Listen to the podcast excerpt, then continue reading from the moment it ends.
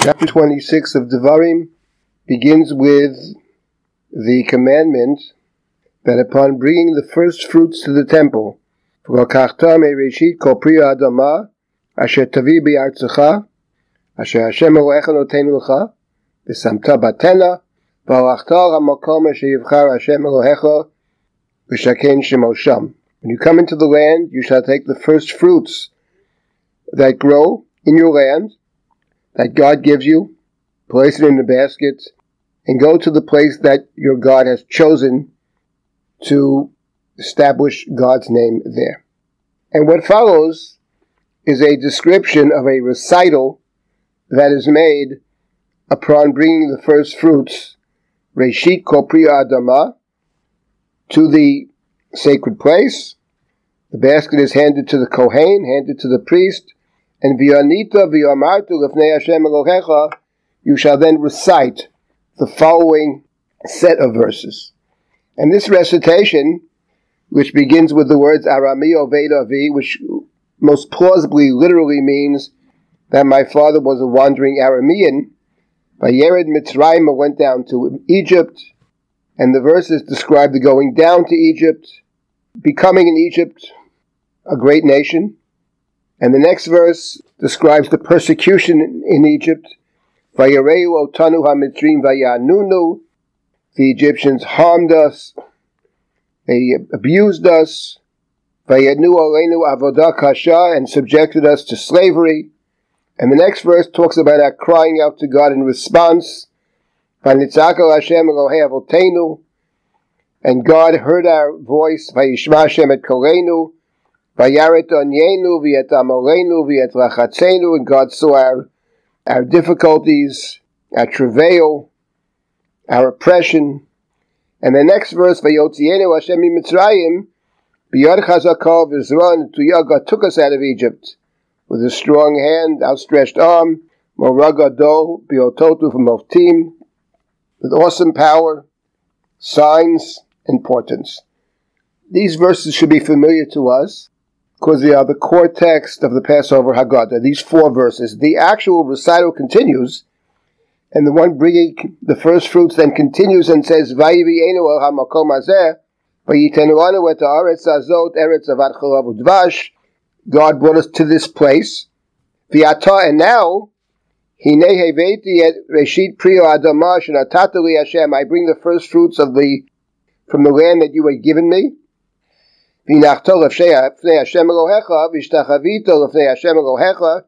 And his, he shall place it down before God and bow down. You shall rejoice in all the good. That God has done for you and your household, you and the Levite, the Levi.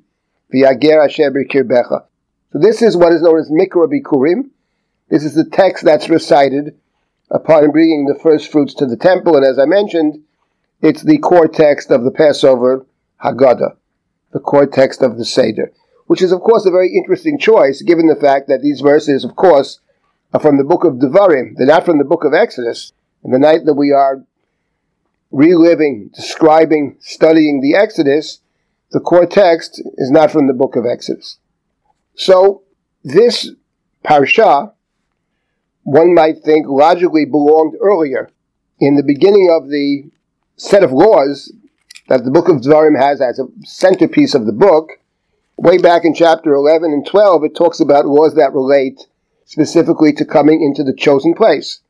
And this is a perfect candidate to be listed not in chapter 26, but way back in chapter 11 and 12. One could say and I saw that uh, Professor Jeffrey Tigay, in his work on Deuteronomy, JPS, an excellent piece of work I would add, talks about the possibility, he raises the question. He talks about the possibility of seeing it as an envelope structure. In point of fact, it may be an envelope structure, but it's here for a very different reason, and actually a very important reason, which has to do the way the book of Devarim is set up. I had mentioned earlier that the book of Devarim has three parts. The first part is a retelling of the history, or one might say a reinterpretation of the history. And then there's the laws. And the last portion of the book of Dvarim is about a covenant which is established between God and the people. I say covenant, could be covenants. Now the covenant, the earlier covenant, of course the covenant of Sinai, the tablets are the tablets of the covenant, Shnei Luchot. And as we studied earlier, and the Ramban was very aware of this, that the covenant of Sinai in the book of Exodus is reformulated at the end of the book of Vayikra in chapter 25, 26 in terms of blessings and curses. In the book of Devarim, we also have blessings and curses. Chapter 28, even longer curses.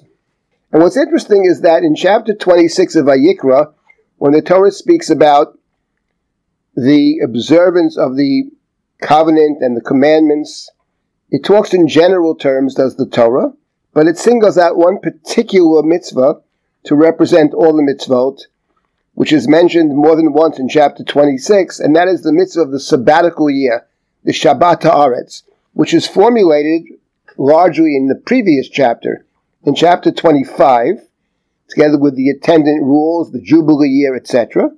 And in 26, it talks about potential exile from the land for the failure to observe the sabbatical year. Now, the covenant of, primary covenant of the book of Dvarim, the covenant of the plains of Moab, also has a blessing and a curse in chapter 28, but does it have a central mitzvah that it singles out to represent all the mitzvot? So in chapter 28, it talks about at great length the uh, potential for being exiled from the land. And the reason that it gives is a very strange one the reason it seems to give. And the Torah says that the reason, that which will cause the banishment from the land, is because you failed to serve God besimcha, uvetuv levav, meirov kol. You failed to serve God when you had abundance, you had all kinds of blessings. This is found in chapter 28, Verse number 47, Tachat asher lo avadeto et Hashem Elohecha b'simcha v'tuv levav me'rov kol, v'yavadet et oivecha, asher yishalchenu Hashem bach, b'ra'av u'v'tzama u've'erom u'v'choser kol.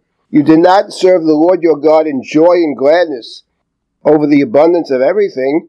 You shall have to serve in hunger and thirst, naked and lacking everything, the enemies, whom the Lord will let loose against you. What does this mean? Because you failed to serve God besimcha, you have what are horrific punishments of chapter 28. It's hard to believe that it's talking about somebody who observes the Torah, but doesn't do it out of a sense of joy.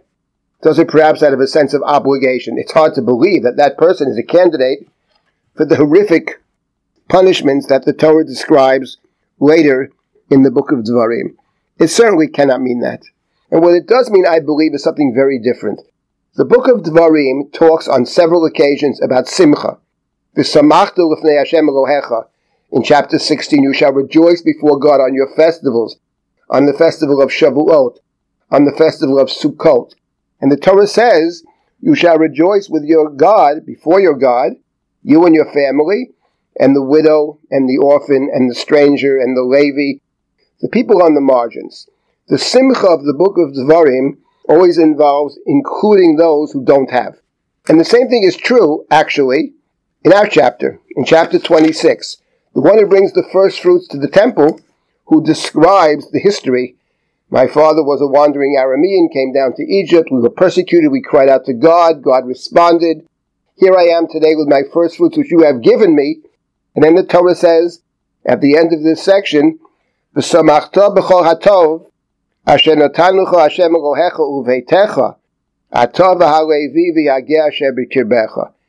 blessing of abundance, the blessing of land, has to be shared.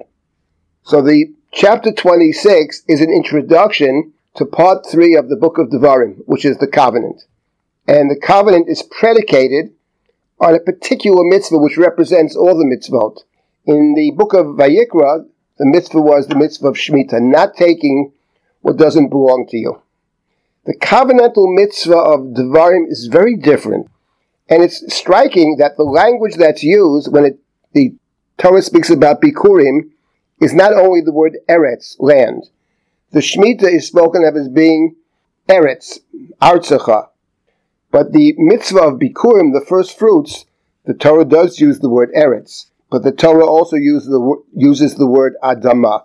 And there's a difference between Adama and Eretz. Eretz is a geographical place, but Adama is the land that you work.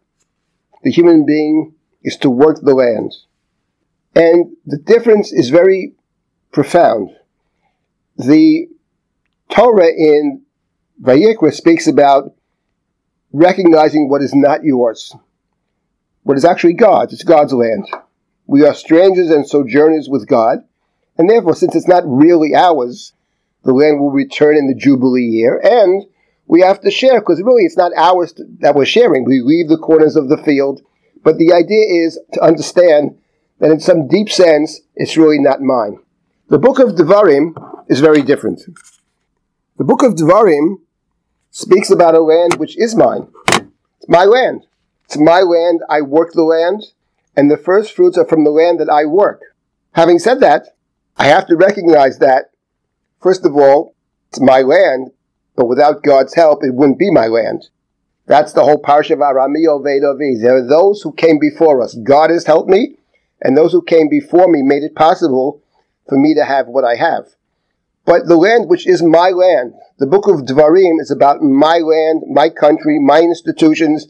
The God of Sefer Dvarim is up in heaven we visit three times a year. But specifically because it's mine, I have the privilege and responsibility to share. And that's very different. It's very interesting that the idea that of recognizing that even though I do the work, that God has provided the opportunity, which is part and parcel of chapter 26 of our chapter, is reflected in the practice of making blessings before we eat. There's a whole range of blessings. Everything that we eat is preceded by making a blessing. Two blessings of our, are of supreme significance, the two most central blessings. One is on the bread, and one is on the wine. And those blessings co- can cover not only the bread and the wine, but other things that we eat con- or drink in conjunction with the bread and the wine.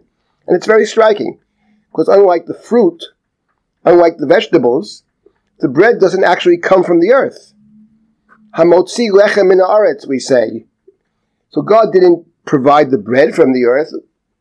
We, we make the bread. We work very hard, but we recognize that without the rain, without the soil, without the appropriate weather, nothing is possible. So there specifically, the most important blessings are blessings that we make over things that we do the work. And we have to recognize that even though we do the work, but it was made possible by God. And over here in the parsha of Arami Oved Avi, it was made possible by the God who brought us to the land, also made possible by those who came before us.